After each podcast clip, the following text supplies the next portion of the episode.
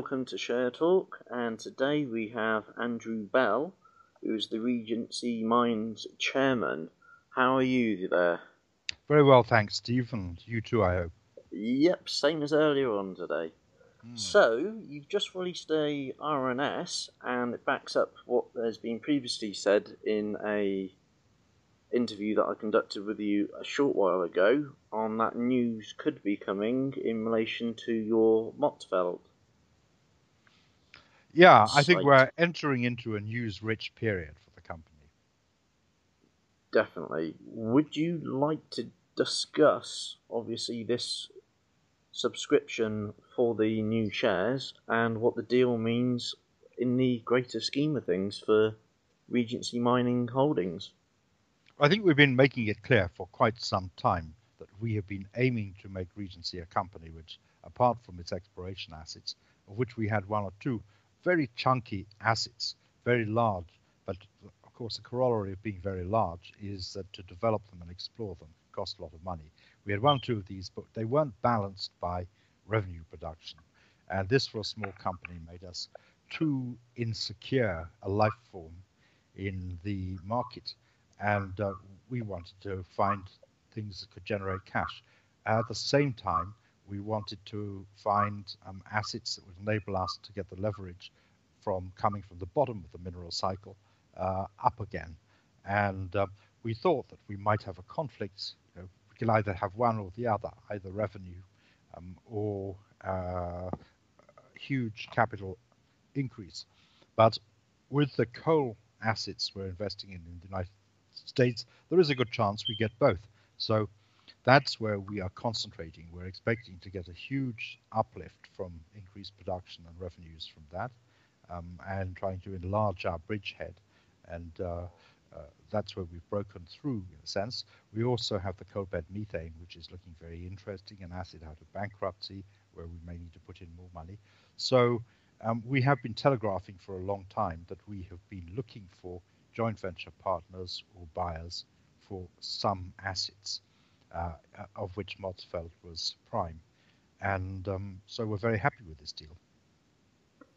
So, obviously, in relation to the money, if the option is exercised, what will that be used towards?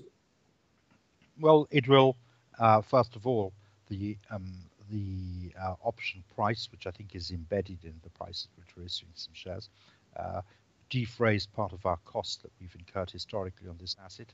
Uh, if the option is exercised, then we'll get a substantial uplift on the price we paid. We'll also get a cash inflow.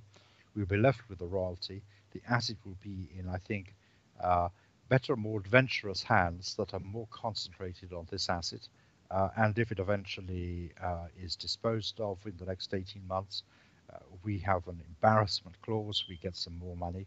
If it eventually comes into production, we benefit from that very good royalty. Uh, meantime, we can concentrate on other things, and shareholders looking at the company can see, well, we don't need to worry that they might need to raise a lot of money to explore that. Um, so that helps us, helps our share price,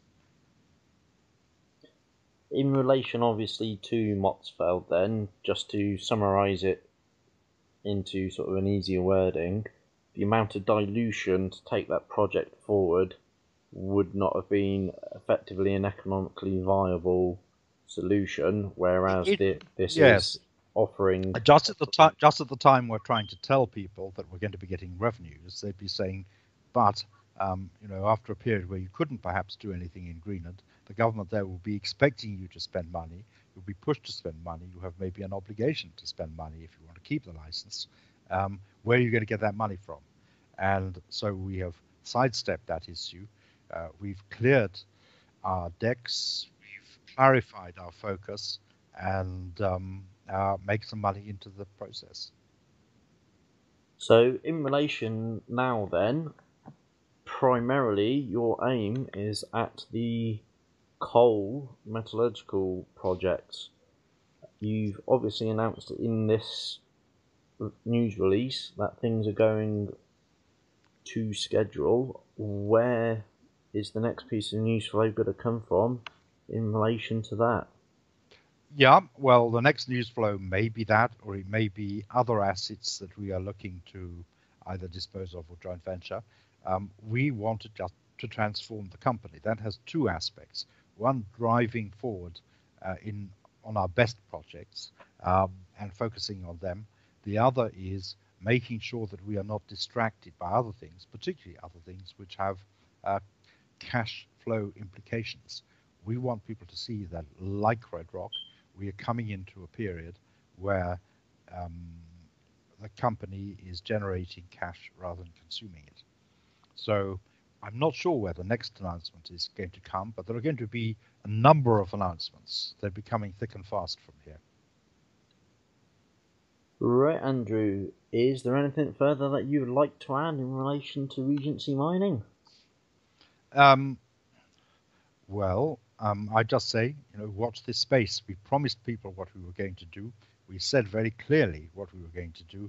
Um, and over the last uh, three or four months, anybody who's been paying attention can see we have been doing it.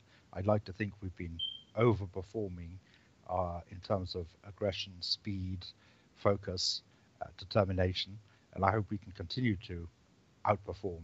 The next key thing is clearly going to be people are going to look for us to show evidence of production and profit from the coal. Indeed, and we look forward to following you on your new story there, Andrew. Thanks very much. Thank you very much for your time today, Andrew. It's been a pleasure speaking as always. Okay, bye.